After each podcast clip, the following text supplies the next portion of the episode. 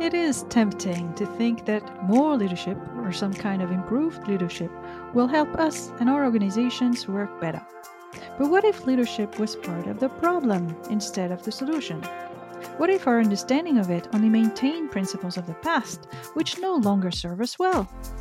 That's what I explore in my book, Dare to Unlead, and today in this podcast.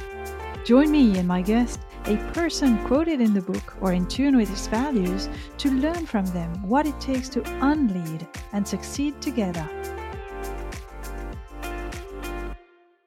Welcome to the eighth episode of the Dare to Unlead podcast, where we explore with selected guests some of the key topics addressed in Dare to Unlead, the book.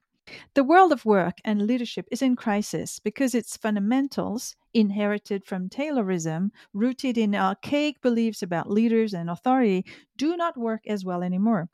We set the scene in the first two episodes of the podcast, and then we delved into values around which we can reinvent a better practice of leadership, better for people and for business. From episodes three to five, the notions of power dynamics, constructive rebellion, and digital empowerment helped us understand the effects of greater liberty at work. We then turn to equality, with Susan Scrupski advocating in episode 6 for equal respect across our diversity. In episode 7, John Husband and Harold Jarche explain how democratic networks make knowledge flow and grow trust. But how do we use networks at work in practice? This is what, as a closing discussion on the principle of equality, we're about to address now. My guest today is Sharon O'Dea, a digital strategist, an experienced web professional, an award winning entrepreneur specializing in digital workplace and strategy who has lived and worked on three continents. She is a talented communicator, a writer, an acclaimed speaker, a researcher, a geek, a top influencer on the future of work, and much more. Sharon is the co founder of Lithos Partners, a boutique digital communication and collaboration consultancy. I love her presence on social media. How I wish I had her sense of words. Sharon's posts are witty, clever, varied, and funny. They can be brave too. She doesn't hesitate to assert positions, which, for a woman in particular, on the internet is not always easy.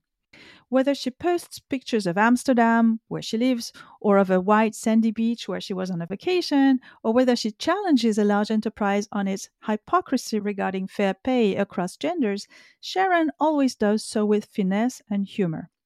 No wonder why her fan club on social media has grown so big. And if you were drawn to her because she's funny, you will stay because Sharon's jolly character rests on a lot of substance, a strong sense of purpose, and a deep understanding of relational dynamics at work in an era of social media. Sharon, I'm so glad you could come. Welcome. Thank you for having me. I really enjoyed the book, so I'm really looking forward to the opportunity to, to dive into it. Super. Uh, and thank you for a very flattering introduction. uh, so, Sharon, let me start with the very first question I ask uh, all my guests What is your art, the professional practice that you would describe as unique to you or that you perform in a unique way? What is your art and what led you to it? Like everything in my life, I think where I've ended up is a series of, of happy accidents um, I've never been one for kind of forward planning. Um, and I thought really hard about how to answer this question. Thankfully, I'd had some pre warning from listening to your earlier episode. And actually, I think the thing that makes me different is my ability to navigate complex organizations. So I've worked in, like you, I've worked in many of them over the years in, in, in banking and government and, and across the public sector. And actually, trying to make things happen inside complex organization is itself a skill. You need to understand the dynamics of, of many of the things you talked about, in fact, about power, but also about some of the very real barriers that exist. And those could be regulatory, but they're often in to do with culture or practice or expectation. And actually, it, when you're delivering big programs or making any sort of change happen inside an organization, you have to base it in the reality of how it currently works. So I know perhaps the startup space, they often sneer at the corporate sector around, you know, why does nothing happen? It's because there are real barriers to making things happen in large organizations. So when I work with with banks or with big corporate organizations, actually it's working within those boundaries and the reality of how they currently exist. And I think that where I've managed to find my little niche is being able to make real change happen inside complex organizations and understanding the needs of complex organizations. Sharon, you won an award 10 days ago. That's one more to your already impressive collection, but this one is a bit special, right? What is it about? Oh, yeah. So, um, yeah, I did stand up comedy for the very first time. And it was a PowerPoint based comedy night, very near where I live in Amsterdam at the Boom Chicago Comedy Club. And I was really, really actually surprisingly proud, but also uh, surprised that I won Best Act because it was my first time ever doing anything like this. But the reason I did it, I mean, I think I'm reasonably funny and I do a lot of PowerPoint. So I figured I could bring those two things together. But actually, part of what I tell other people is this stuff is hard. Standing in front of other people and making your, telling your story and making your voice heard and being present and being visible is difficult. And it's, uh, you know, I can talk about that a bit more in a minute, but it gets easier the more you do it. When you kind of learn to live with the emotions, feel your feelings. And yeah, it's terrifying. And I'm like, okay, well, I tell other people. So I have a little um, initiative I spun up outside work, which is about helping women and other underrepresented groups, particularly in technology and digital, to find their voice and tell their story. And I always tell other people, just go and do it. Do it for five minutes, then next time do it for 10. And the next time, before you know it, like a bit like me, the first time I did it, I was terrified. And now I stand in front of 200 people in a comedy club and try and make them laugh. And as with all these things, it's all about practice, but it's also all about it's okay to be scared about it. It's okay to feel nervous, but go with it. And eventually you get better at it and you get more comfortable with doing it as well. So that was why I did it, and hopefully other people found me funny. Someone on social media in the comments asked uh, what was next for you fighter pilot, uh, high wire walking, any such plans? Uh, well, definitely the fighter pilot is out because I'm partially sighted. So um, I'm barred from ever having a pilot's license. It is about the only thing I am barred from doing as a result. But well, definitely not a fighter pilot. Uh, if you'd ever seen me play video games, you probably wouldn't get in any kind of vehicle with me. So, but actually, it's one of those things that is, it, it, well, that, I'm sure that person was joking, but actually, it, it's unusual when you get to, you know, our middle stage of life to genuinely do new things and learn new things. But actually, it's weirdly rewarding whenever I do it. So, you know, I've moved to a new country, I'm learning a new language. I've pushed myself out there and learned to do comedy. And, and actually, you can still learn new things at every stage of life. And I think that is sort of an important lesson uh, for me over particularly the last few years to, to grow in that way. That's amazing. Your LinkedIn bio states that you are passionate about the power of social web to drive positive change of services, organizations, and of communities. What do you mean? What is the kind of positive change you have in mind? Well, I, I, you touch on quite a lot of this in the book, actually, around actually when we work as networks as opposed to working in hierarchies, we can identify new opportunities, but identify new ways of doing things. And actually, I, I know from my experience working with organizations of all sizes that once you start to build those communities, you can start to share ideas and to build best practices. And that could be within your local community. And I've seen it in that context. It can be across a cause, uh, maybe globally, but inside organizations, particularly when we do build and use our networks effectively, we're able to identify better ways of doing things. We're able to speed up our processes. We're able to think at scale and to tap into uh, to new knowledge and ideas in ways that simply aren't possible in, in the old ways of work. So I, I I'm just really nerdy about that kind of thing. You know, uh, I came of age just as you know social networks were coming into being. The very earliest social networks they've always been part of who I am. I was probably on the social web before it was really even called that. You know, in the early early kind of bulletin board kind of days. Then I've always been fascinated by the opportunity they present to connect people with ideas and to connect people with opportunities and to to inspire people to to tap into something bigger than themselves. And I think that's a huge opportunity for, for organizations and for communities. Hmm. And Sharon, do you feel the web is still social?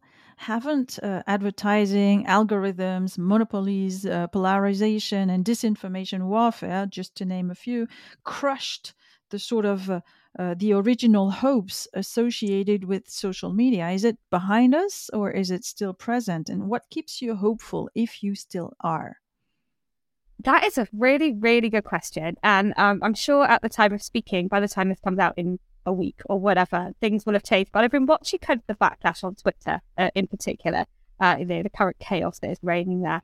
And actually, it's been quite interesting to see that there is that they're trying to impose those top down dynamics. And there's almost been a really strong fight back. And that has made me surprisingly positive about the future of the social web. If, you know, I'm not necessarily positive about the future of Twitter, but that need to connect away from those corporate interests has really strongly come through in a way that perhaps it didn't six months ago. Those challenges that you raised, though, are, are real, and we must recognize those. That, you know, freedom on the web is absolutely not a given and that some voices are always going to be amplified more than others. And we can see that in really draconian ways in places like in China and other places where your access to the web is more restricted, but also that your ability to pay to be heard um, is also uh, becoming increasingly clear that not all voices are equal online. But I remain positive insofar as the, the democratization of the web has not gone away and that actually, surprisingly, some of the recent activity on Twitter has almost reminded me of that that need that people's need to connect and to share will always be greater, and there will always be ways to fight back. Hmm. So, Sharon, let's turn to the workplace. What, what is, in your opinion, an optimal digital employee experience? How would you describe that? What does it take for an organization to provide that kind of experience, and what does it gain from it? Oh, okay. You've got some great questions today. I thought about it. Right. So, um, so uh, for me, the optimum um, employee experience is one that oh, there's so many elements to this, I suppose. But it's actually it's about providing a good quality user experience um, in terms of how you interact with work, and that to me is mostly about hiding complexity. That we often deal with so many different systems at work, and there are increasing number of them. In fact, in the past, it used to be that IT would buy systems and you use them. And now with software as a service, every department buys in its own, you know, products, services, whatever apps that it might use, and then expects the employee to, to go and navigate around all of them. And that creates uh, unnecessary complexity, a lot of cognitive load, but also just a lot of confusion about where you go and what you do, uh, which we don't experience elsewhere. So there is a, a need that, I guess, as we move to new ways of working where we work primarily online, our primary experience of work is the digital one, and often that that can be quite poor. And there was a huge disconnect between perhaps the brand promise at work and our experience of the tools that we use. And then, so that's just about the transactional layer, I suppose. But there is a need um, within that transactional layer of, of how we get work done, the mechanics of doing work, as well as being able to uh, do our kind of workplace admin. But then there's also about how we connect and communicate. And again, this can be an overly complex there's a lack of clarity about how you do things, what the processes are. So for me, I guess the optimum experience is one where it's designed around the employee and their needs to get things done, whether that's to connect, collaborate, communicate, to share, uh, to build a network, to build trust. And that there is clarity about how you do that, that there is a good quality experience in doing that, that shouldn't be unnecessary barriers to, to doing any of the things that you need to do at work. Chief amongst those is the ability to to work with other people because none of us work alone. So actually, I guess this is a very long-winded way of saying we need to focus much more on the individuals who are doing the work. And as organizations, we have a tendency to focus on individual departments or services and how they deliver things. We need to change that balance so it's much more around that user centered thinking and also group centered thinking, I suppose. Hmm. And you specialize in intranets, in digital workplace technologies, employee experience and the future of work, social media and content strategy, digital innovation and transformation. What does your work look like in practice? Oh, okay. So generally speaking, I tend to work with about two, two, sometimes three clients at a time. On we do quite a lot of uh, so my business partner and I do quite a lot of discovery projects in particular. So we tend to work with organizations who recognize that their employee experience, their internal comms could be better, but they don't know specifically how. So often we will do quite a lot of identifying some of the barriers to effective communication collaboration. And that often um, they can be technology barriers, but often they're much more related to barriers of practice, of usage, of expectation, and of experience. So we will often work with organizations to identify, you know, what their, their needs are, but not just what their needs are today, but recognizing that work itself is changing. So, intranet digital workplaces take even the fast ones, you're going to take a good year to roll something out. So, we need to think about the workforce not where it is today, where it will be in a year when you finish rolling something out, but also these programs tend to stay in place for four, five years. So, where will it be in that time? the workforce is changing quite a lot. So we how do we build in the capacity to change as well within that? So um, I guess our work tends to look at, uh, involve quite a lot of research, quite a lot of talking to key stakeholders, but also helping people to identify what the potential range of options are that they could take. And that could be around new platforms and technologies. It could be around using the platforms and technologies they currently have in better ways. Or it could also be about more sporting activity around kind of content, training, uh, coaching, and, and, maybe around kind of leadership practices as well. Mm-hmm. Have you seen a, a qualitative leap or a, quantum leap on these subjects since the pandemic? Has your work radically changed since then, or not so much? It's quite interesting. Well, what I found in the early stages of the pandemic is that uh, obviously there was this huge leap forward in use of collaboration tools. We had no choice. People were sent home. What was quite interesting is that most organizations already have the right tool they just weren't already using them in a particularly useful way. Now, what tends to happen, we do change, is we tell people about the change, we give people the reasons for the change, and then we make the change. What happened in the pandemic is that we made the change and then people had to get used to the why and the how. So it was it was the opposite way round from our usual kind of plan change curve. What we're now finding, actually, it's meant that on the one hand, suddenly everyone recognizes how important workplace technology is, which is, you know, I think great for work in general and great for me as a business, fantastic. But actually, what we're finding now is that a lot of the work we're doing is always unpicking the damage. That yeah, we obviously we had no choice. People had to go and keep the engine running, as it were. But actually, it's suboptimal. We know that the, you know, we need to fix some of the practices. So actually, quite a lot of the work that I'm doing lately has been really focused on understanding how tools are currently used and what's suboptimal about that around kind of Teams usage. Often we find that organizations will have kind of a a social network like Yammer, Viva Engage, but they're not really, they haven't worked out what they're using it for, and they could be using it a lot better. And at the same time, there are gaps in, in how they communicate and collaborate. So it's almost having to go back and do the strategy that you would have done early on, but with the adoption curve already completed, if mm-hmm. that makes sense.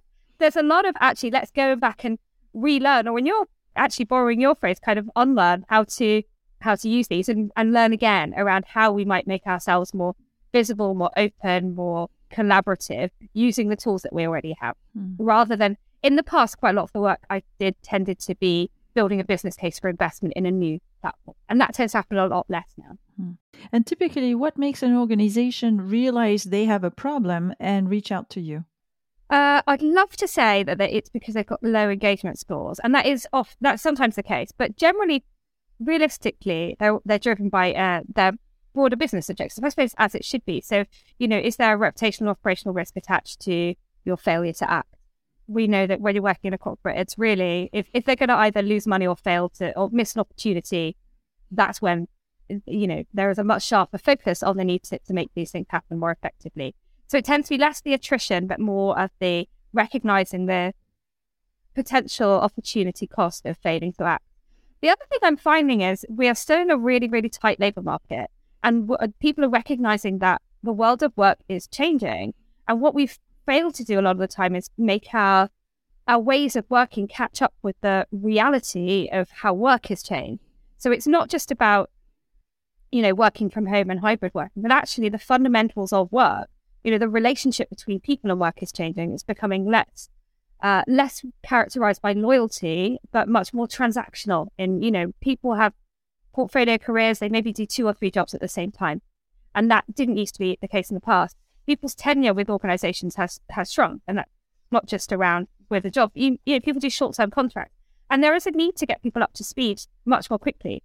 So I, I uh, heard of one organization recently that found that its time to full productivity was 18 months, but um, the average tenure was 12 months. So on average, people were unproductive, which is an unhelpful place to be. How can we narrow that so that if we recognize the reality that people are going to cycle in and out of organization much more quickly, we need them to be productive in a month or two months.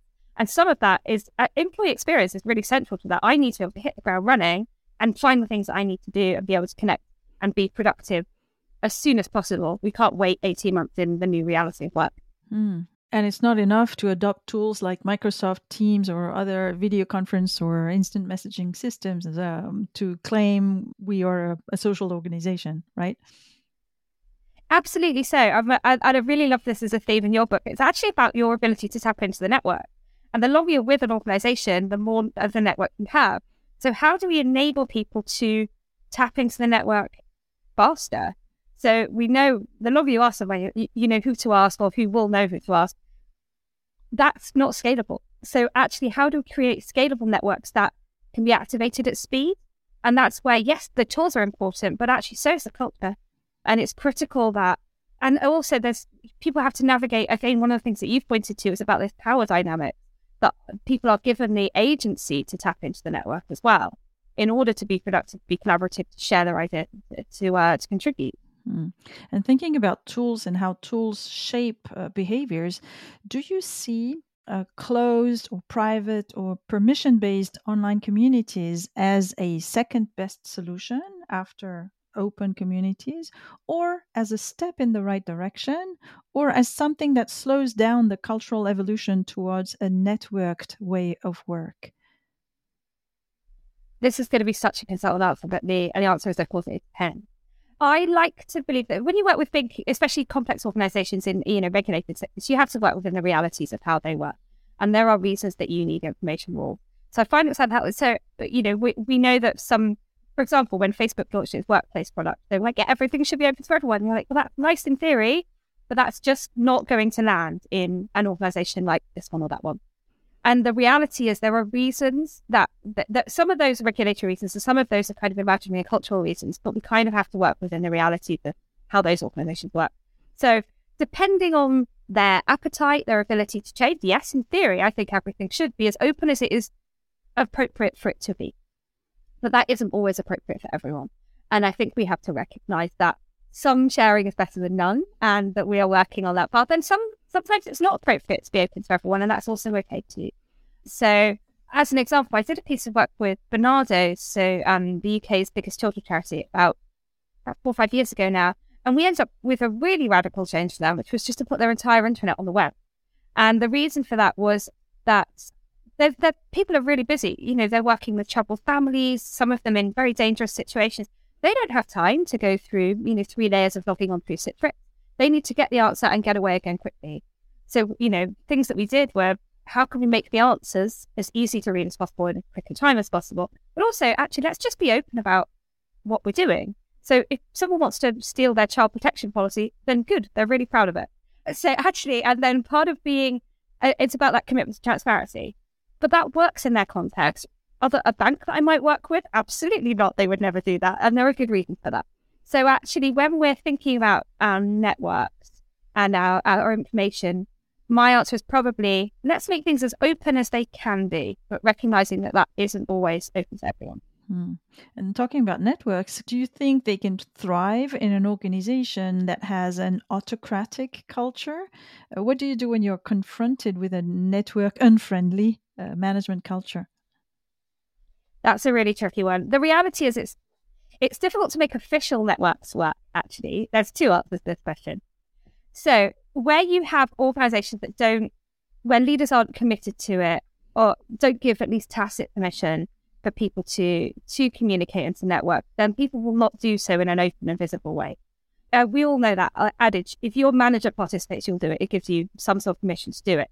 And what we often find is you get nodes within the network who are actually really, really active and make things happen, often to the distrust of their own manager, who will be, uh, you know, I, I, okay, it particularly happens to women, I find, that younger women who will then make themselves really visible in their internal network or externally, and then find that they get pushback from from senior management because they're more visible. How do people know who you are and they don't know who I am? Well, that's because I've made the effort to make myself known. But so these power dynamics start to come through.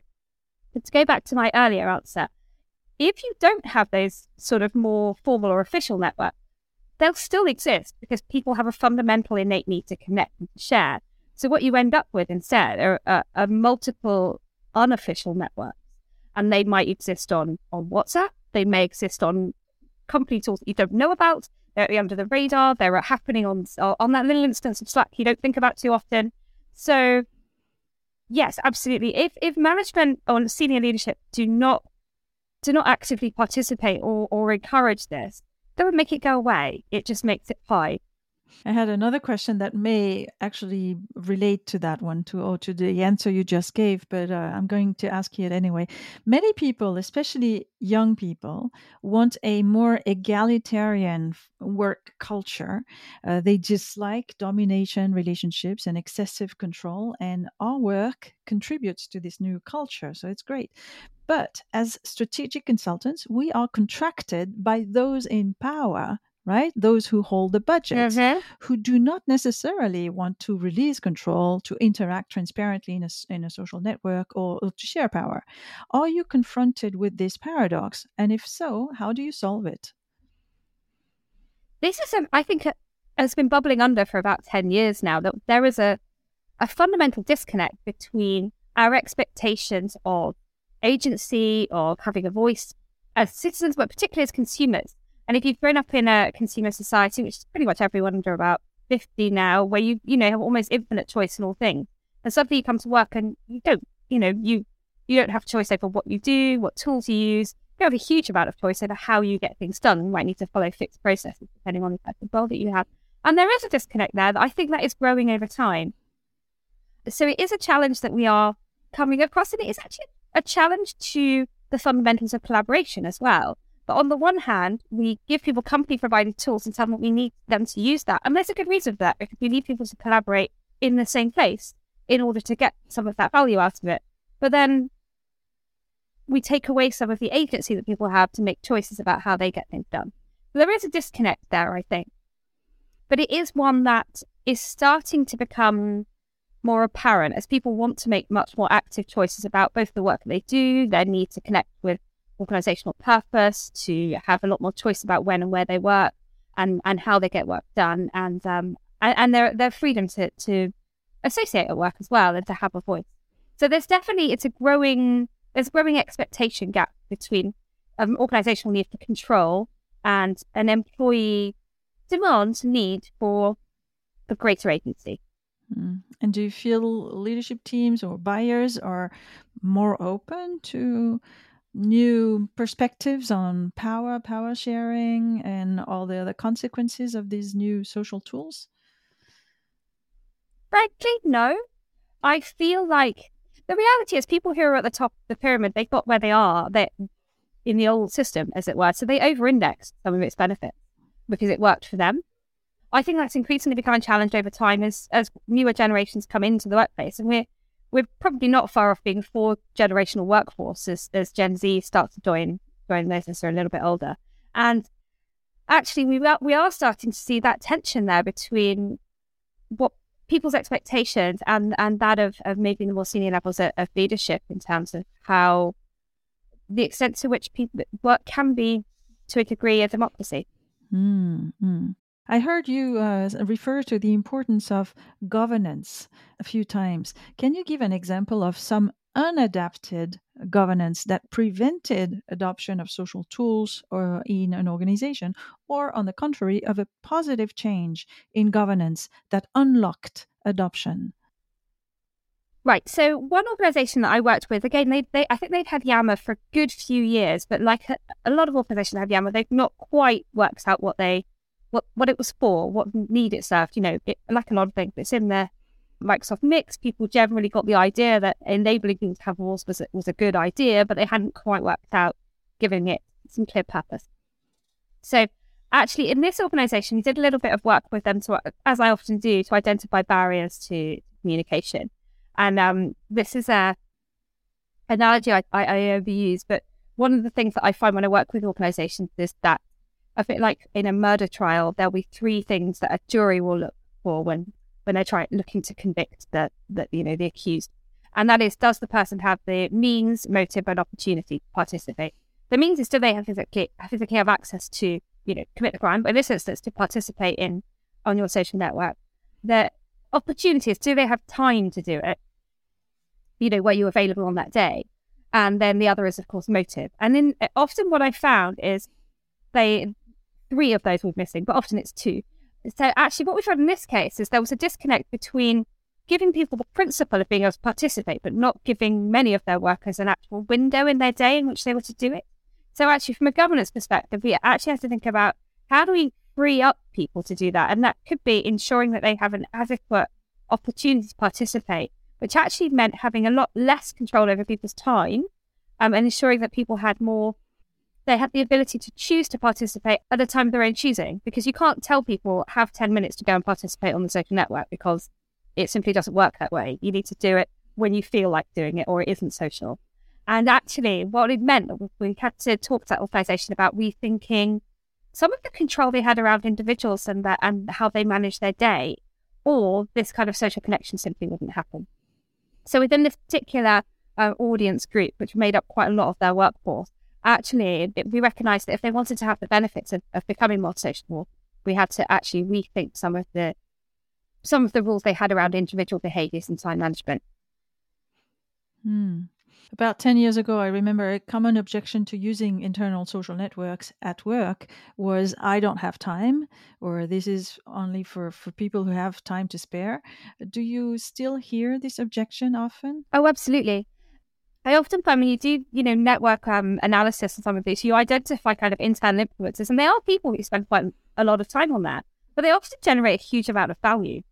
But it does tend to be a flashpoint. So you'll have internal experts and they're often internal experts on something really specific. Uh, you know, they can answer your questions on a, a, like an internal system that a couple, you know, that lots of people use, but they're the organizational nerd on it. That person is is probably saving help desk thousands of hours a year with their contribution. There will be others who are, you know, they're, they're connected, they're nodes, you know, they know who to get from you to one, from one person to the other. Uh, but it is a very common objection, which is if that person's got so much time to be on there, are, are they not doing their job properly? It's something I absolutely still hear. And it's, again, it can be a flashpoint between individuals and managers thinking about some of the, the points that you raised in the book around power dynamics. That, you know, if a lot of middle managers love to act, instinctively want to act as gatekeepers of information, the social network stops them being that gatekeeper because people can access individual or can access information as and when they wish. Often more information than their, their, their manager or leader may have. So some of those objections about time are actually, when you dig down, objections to challenging their role as a gatekeeper. yeah, absolutely. And uh, a final question about the workplace. Uh, in your work practice with clients, are you tool agnostic or do you have a preference for some tools? As if we had a choice, really, because there's a dominant position from one of the players, as we know. But uh, what is your position on that? I and we as, as Lithos partners are very, very strictly um, uh, tool agnostic and platform agnostic. As you know, there is a, a, mm-hmm. big dominant player in the market, but that doesn't mean that there are myriad ways to augment that particular.